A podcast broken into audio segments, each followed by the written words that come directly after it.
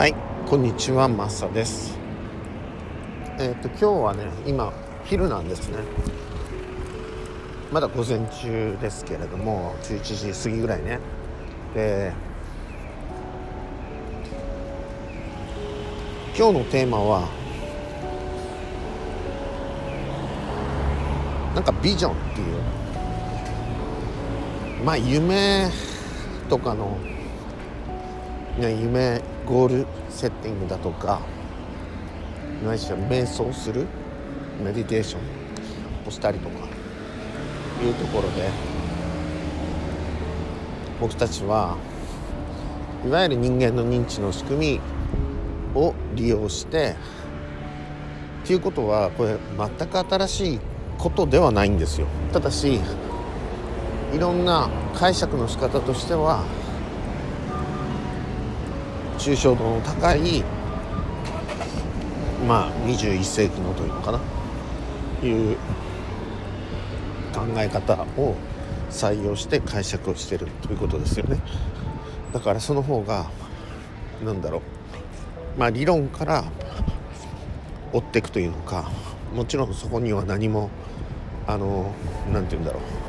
結果というか現象があったわけがないわけじゃなくてねでも経験的な一人の経験的なあの何て言うのかな。その経験論的なところから 始まったもんではなくてリサーチだとかいわゆる科学的な研究成果だよね。その認知レベルのね認知科学がカバーしているわゆる人間の本当の意味での、えー、認知の仕組み。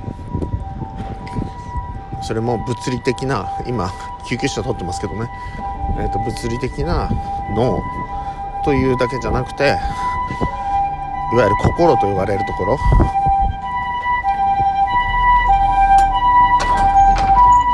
すごいね臨場感がすごいですね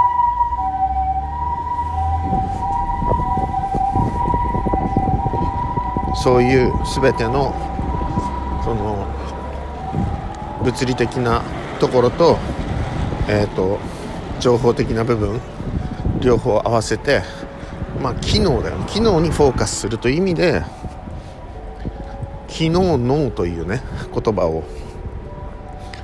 まあおそらく日本では functional brain っていう言い方であの多分1人しかいないと思うんですけど苫米地英人先生ね、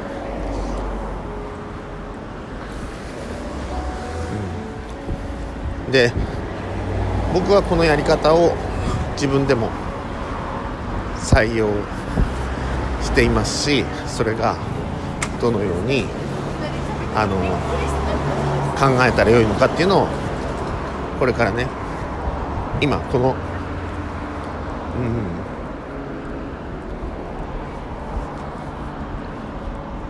ポッドキャストでシェアしていきたいなっていうふうに思います。なのでえっとね今ね まあメイン通りでもないんだけどそこからね中に入ってねさっきうるさかったでしょ。でこっち側ね大きな病院があるんですよ。でそっちの方がねうるさくないという静かでしょ。そこで。そこからまた説明をしたいというふうに思ってますけども。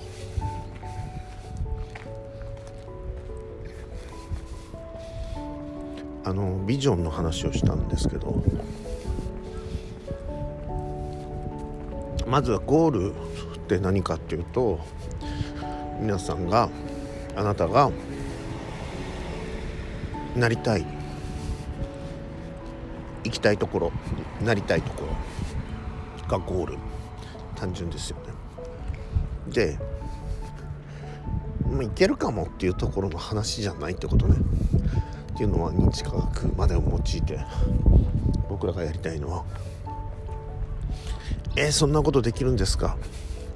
っていうことをしたいわけですね。だからいわゆる、まあ、これなら頑張ればいけるか相当頑張ればいけるかも。というものも含めて現状の中なんですよ。ね。そういうんじゃなくてなんか、うん、無理じゃねっていうようなやつね。でそれは無理でしょうとか。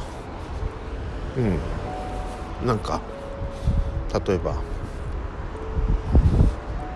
ずっとなんだろうスポーツの推薦とかでね。なんかスポーツしかできなかった人、まあ、スポーツばっかりやってて勉強する暇がなかった人がね。よしじゃあなんか博士号を取ろうとかさ。例えば、まあ、それがゴールになるのかどうか分かんないけどなんかの資格がゴールになるのかどうか分かんないけどまあその人にしてみればとりあえず現状の外側だよね。その人から見てねなんか延長線上にそれがあるっていうよりもなんか違うことっていう感じ？いやあの延長線上に他の人から見えてもいいんだけど本人にしてみると結構構造的な障壁がある感じ。ポーンと飛んでるというか。なんかちょっと斜め斜めってる方向に飛んでる？とか。それって今まで目指してたそのスケールからいけばなんか後ずさってないみたいな。要するに価値観がポンと変わったっていうのか引いてる補助線自体もトンと変わってるっていうのかいう感じでもいいし。なんかねあの本当の意味で今のなんだろうゴール設定する時に今俺ここにいんじゃんって今私ここじゃんみたいな感じで思うでしょ。でもこのゴール設定の本来的な意味っていうのは、うん、もちろんあの何て言うのかな。本来的意味は厳密に言うと脳への命令なんですよ。オーダーなんですよ。コマンドなんですよ、うん、だけどそれをそれってさ僕らがやりたいのは脳をフリーにしたいのね。心をフリーにしたいのまず。だからゲームのようにしたいのよ。だってゲームじゃんってことねその真面目真面目真面目で考えるといわゆるうん恐怖恐怖恐怖の方に行くのね怖い怖い怖いの方に行くのね真面目に真面目にやんなきゃ失敗したら怖い怖い怖い。で足がすくむし失敗するようなことだって無理なことなんてゴールにしたら失敗するに決まってんじゃその定義からいくとさ定義っていうのが失敗。ねゴールを設定しました。行かなかった。行かなかったんじゃん。みたいななんかそんな無理じゃんみたいな。だって最初から無理だと思ってるのことでしょ。いう感じ。なんかそのもうすでに大きな差し掛けられたさ何ていうの考え方。今までの僕らのがあの洗脳されてきた考え方の中にスコンって入っちゃってるじゃん。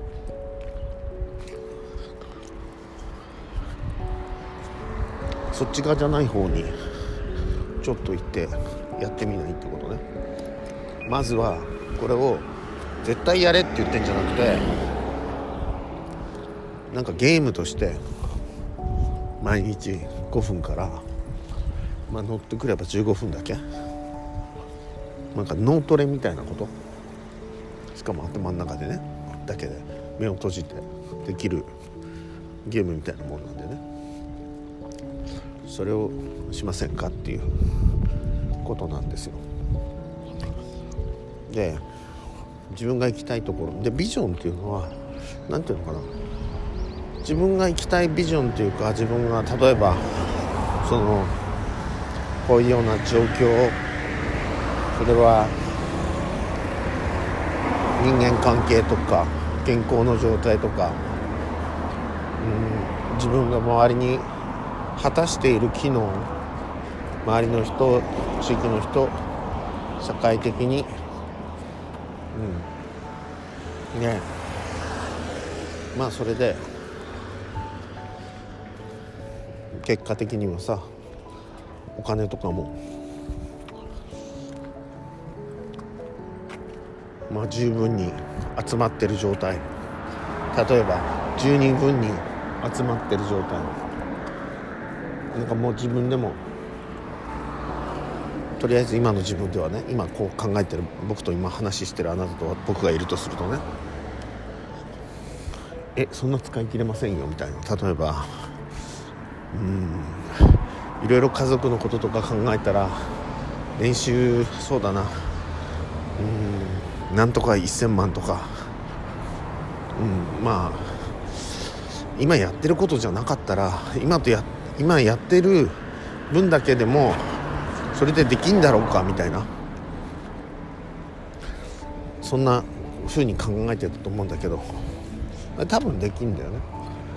それでね。だけど一応その10倍ぐらいに考えてみるよ。まずはね。うん。え10倍ですか？例えば1000万とかさ、まあ、分かりやすく言うと。1200万。月100万でね。1200万は生きてとかね。これってでもコンフォートゾーンの外だよねみたいなさ現状の外だよねと思ってたとするでしょ。だけどその時にそれ倍にしちゃう倍じゃなくて10倍ね。01個つけちゃう。そうすると1000万じゃんで1億2000万。でとりあえず今度それ入ってきてうん。それぐらいでお金はね。じゃあどうするってことねそれだけ入ってくるとしましょう。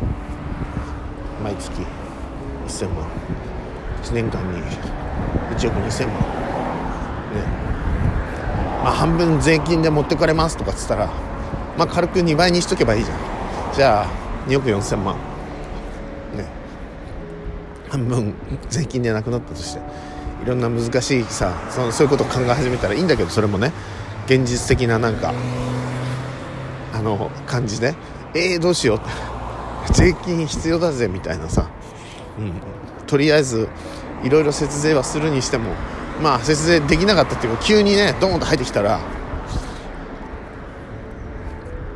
40何パー？なんか実効税率とかって日本ってさ49%だか 50, 50点何パーだかなのでいろんなさ、まあ、市民税だとかこうだとかっていうのも含めてね社会保険がそれに入ってるのかよく分かんないけど、ま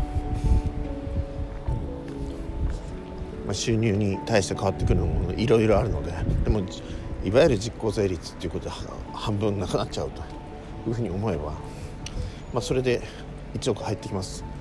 ね、1億2000万入ってきますもいいしまあ最初の話からそんなに大きくせずって言ったら、まあ、とりあえずは6000万56000万入ってくるわけだ。税金さっ引かれた後にねもうもう自由に使えますよってやつね、うん、でそれでじゃあどうしますっていうことね。でその時にその一応さそれってまあ今の現状の外側のさ風景としようね。でだって今の仕事やってたらそれ無理じゃん多分。あの経営してる人とかは別だよ。10倍とかね、うん、まあそれにしても今のやってることと全然違うようなやり方方法みたいなのを学ぶという意味ではコンフォートゾーンの外側であることは事実だよね。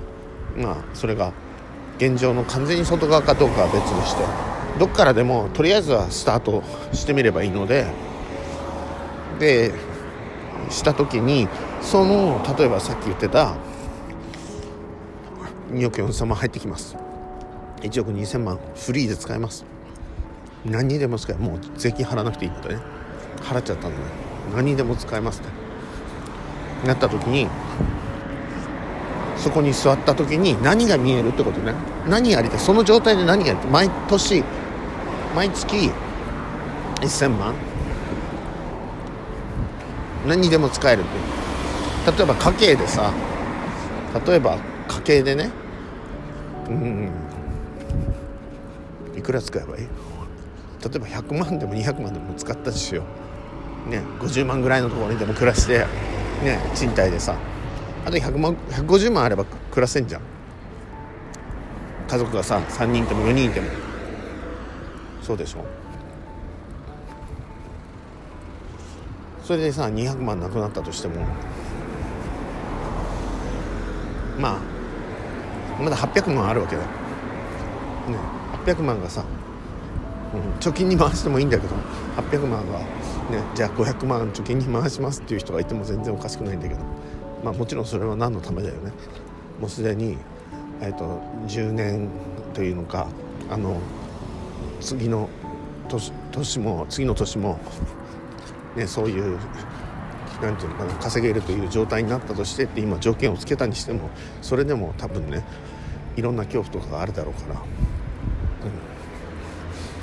うん、1000万のうち200万を家計に使ってでさらにまあ300万にする？そしたら。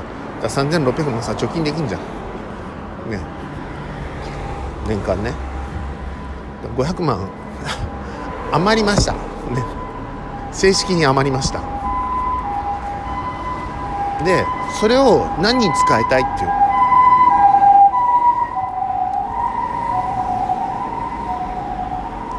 毎月500万。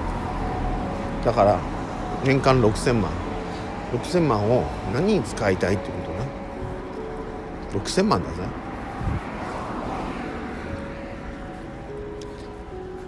でこれをさ苫淵先生は200億の資産があったとしようっていうところから始まってるのがさすごいと思わない？あの僕あの苫淵先生に2008年かな？あの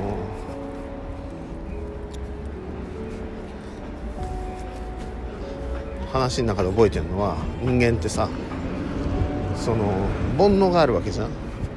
個人にはさ。お金とかも金銭的にもさお金欲しいと思うわけじゃん。でもその時になんかね軽々と僕が記憶してるので別に先生が言ったかどうかはね事実かどうかは置いといてでもそんなようなことを言ったないしはそういうふうに僕は聞こえたっていうことだけ話してしでも僕はおおと思ったね。人間ってそういう煩悩があるので金銭的なものっていうのかそういうのって結構根深いというのかすごいよって。でも個人的その煩悩欲望っていうのがなくなるのはおそらくは個人資産でいうと1兆円？超えたあたりぐらいかなと。いうふうに言ったのね。でもそれぐらいで多分個人のその煩悩っていう金銭的な煩悩っていうのはなくなるはずだからまあそこまで集めればいいじゃんみたいなあの感じで僕は受け取ったのね。そういうふうにはあの直接的な言葉で言わなかったとしてもでも僕の中ではなんかもうそういう感じに聞こえたんでそういうふうに言ったように思ってるのね。うん。じゃあいいじゃんってとりあえずは1兆円。個人資産で1兆円までいけばいいじゃん。ただそれが1兆円でも例えば なんだっけあれ。うんと幻幻想と覚醒。っていう友部先生の本で言うと200億っていう資産ね。での状態ね。だけどさっき僕が話してたのはちっちゃいと思うかもしれないけど、うん、1,000万ずつ？2,000万ずつ入ってきて月にね。で1,000万使えたら毎月ね、うん、で200万ぐらいは家計に使おうってやつね。で300万ぐらいはね。貯金に使えばいい回せばいいって言ったんだよね。で500万ずつ使えるとしよう、ね、年間で言うと6000万だよって言ったでしょ。でそれが、えっと、個人資産1兆円の状態でもいいし200億円の状態でもいいしないしは毎年毎年さっき言ってた結果的に6000万がもう税金を除いた上で自由に使えますよというね。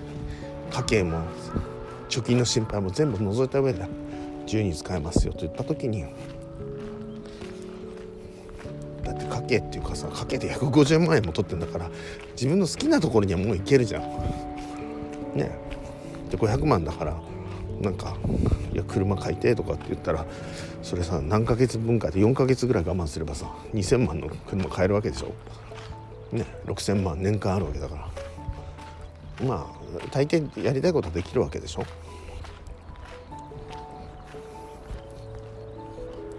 家も別にキャッシュで買わなくてもいいしね。10年間でね。2億円ぐらいのとの家だ家だったら例えば土地も含めてね。別に10億円でも何でもいいんだけど計画自分で立ててください。その年収6,000万のうちでね。使える。でしかもそれ買った時点でなんかいろんなあの減価償却だとかさ、ね、経費に使えたりするだろうから。そこも変わると思うんです。そのやり方やり方っていうのか。変わってくると思うので。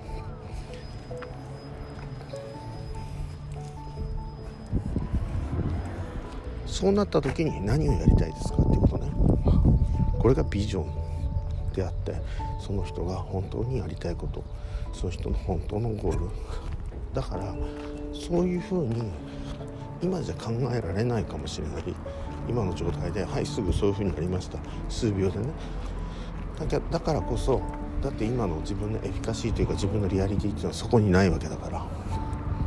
だからこそ毎日というのか何度も瞑想してそういう状態状況というものを自分の中で思いっきりリアリティを感じるくらい自分のえっ、ー、と今ね自分自分の家に着いたんだよね。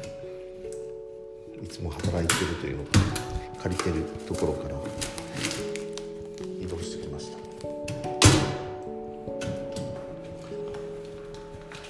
それそのそのリアリティというか未来のその自分のその状態っていうのを自分の脳に何度も何度も毎日毎日繰り返し受けてそれが未来の記憶であると現在の記憶というか現在自分がどういうシチュエーションにいるっていうことも全部これ過去の記憶で出来上がって頭の中の情報じゃんそれって。もしその過去の情報全部例えばティーブ・ジョブスのものと取り替えたとしたら考え方が全て。でスティーブ・ジョブスにしてみれば今さなんかその気持ちがドンって中に入ったとするじゃん。あの自分の何ていうの魂みたいなのがさ。自分の体の中に入ると入ったとするじゃん。スティーブ・ジョブスの。なんか「君の名は」っていうあれにも似てるよね。よくあの昔からあの転校生という名前でさあのタイトルでいろんな人がさあの監督が魂が入れ替わったらどうなるかみたいなこと面白おかしくやってるけどもまさにそういうことをしかも作り出したものをインストールしようという試みを僕らは知ってるわけだよね。その時にもちろん知識っていうのはなければさ何て言うの？スティーブ・ジョブスの心なんかたまにいるけどえっとすごいいいと思うんだけどあのをインストールしたらどうなりますか？みたいな、うん、こう気持ちみたいのがあってそういうのを情報場から持ってきてインストールしたらどうなりますか？みたいなさ。いやだけどそれはさその人が何にも知らないで小学生ですみたいな。ただそれははっきりとあの聞くと思うんだよね。その情報場というのかそのことを知ってこういう人がいるとこんなことをやりましたと。それ本気で信じた場合に俺もそうだって言ったら自分もそういうふうなもの知識を集め始めるしそれ級のものを考え始めるということはあり得る話だと思ってるのね。決してオカルトって意味じゃなくてね。だけどなんか大人が大の大人がなんかあのそれも、うん、いろんなことを抜きにして何て言うのそういう情報場にアクセスしてその人の魂を入れたらその人になっちゃうのでなんか記憶みたいなものすらなんか努力しなくても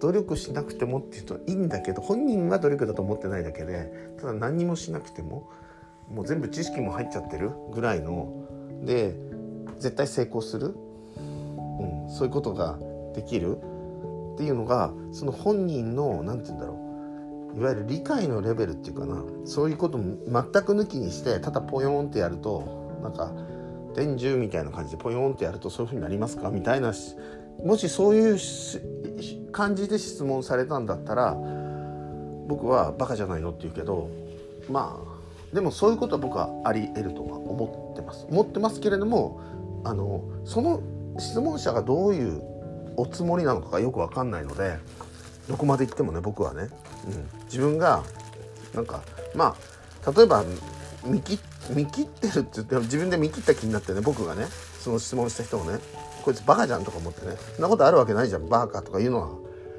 言ってもあのそれってさまたおかしいじゃん言われた方は。いやそんなんじゃないからっていうさ、うん、だからそれって僕に何してほしいのっていうふうに思ったりもずっとする。そのそのことを答えようとした時に、うん、で結局何っていう、うん、あのっていうふうに思ったりもしたんだけど。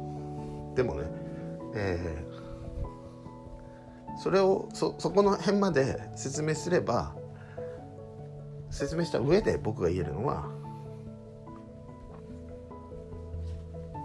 やっぱりその未来のあの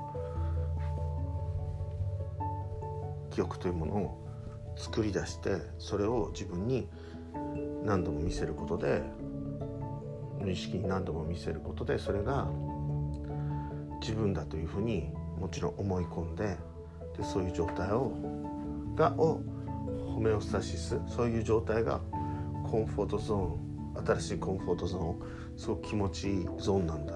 そして今いる自分の状態というのがすごくもう苦痛になってくる。針のむしろのようになってくる。一方でね。もちろんそこに行ける。逃げ込むようにそこに着く。たどり着く。そのいわゆる自分が見ているビジョン。自分が本当にホームだと思ってそこに座って見ているビジョンが自分の状態そのもの自分の宇宙そのものだというふうに思うということをあのマサワークスっていうのは僕もやろうとしてるし皆さん。にもそれをやろうとしてるしという、えー、ことですねでそっちの方が簡単っていうことですねそちらの方に動くには簡単だよということを示したいん。ですね僕としてはね。はいということでこれで今日の、えー、レコーディングが終わります。ありがとうございます。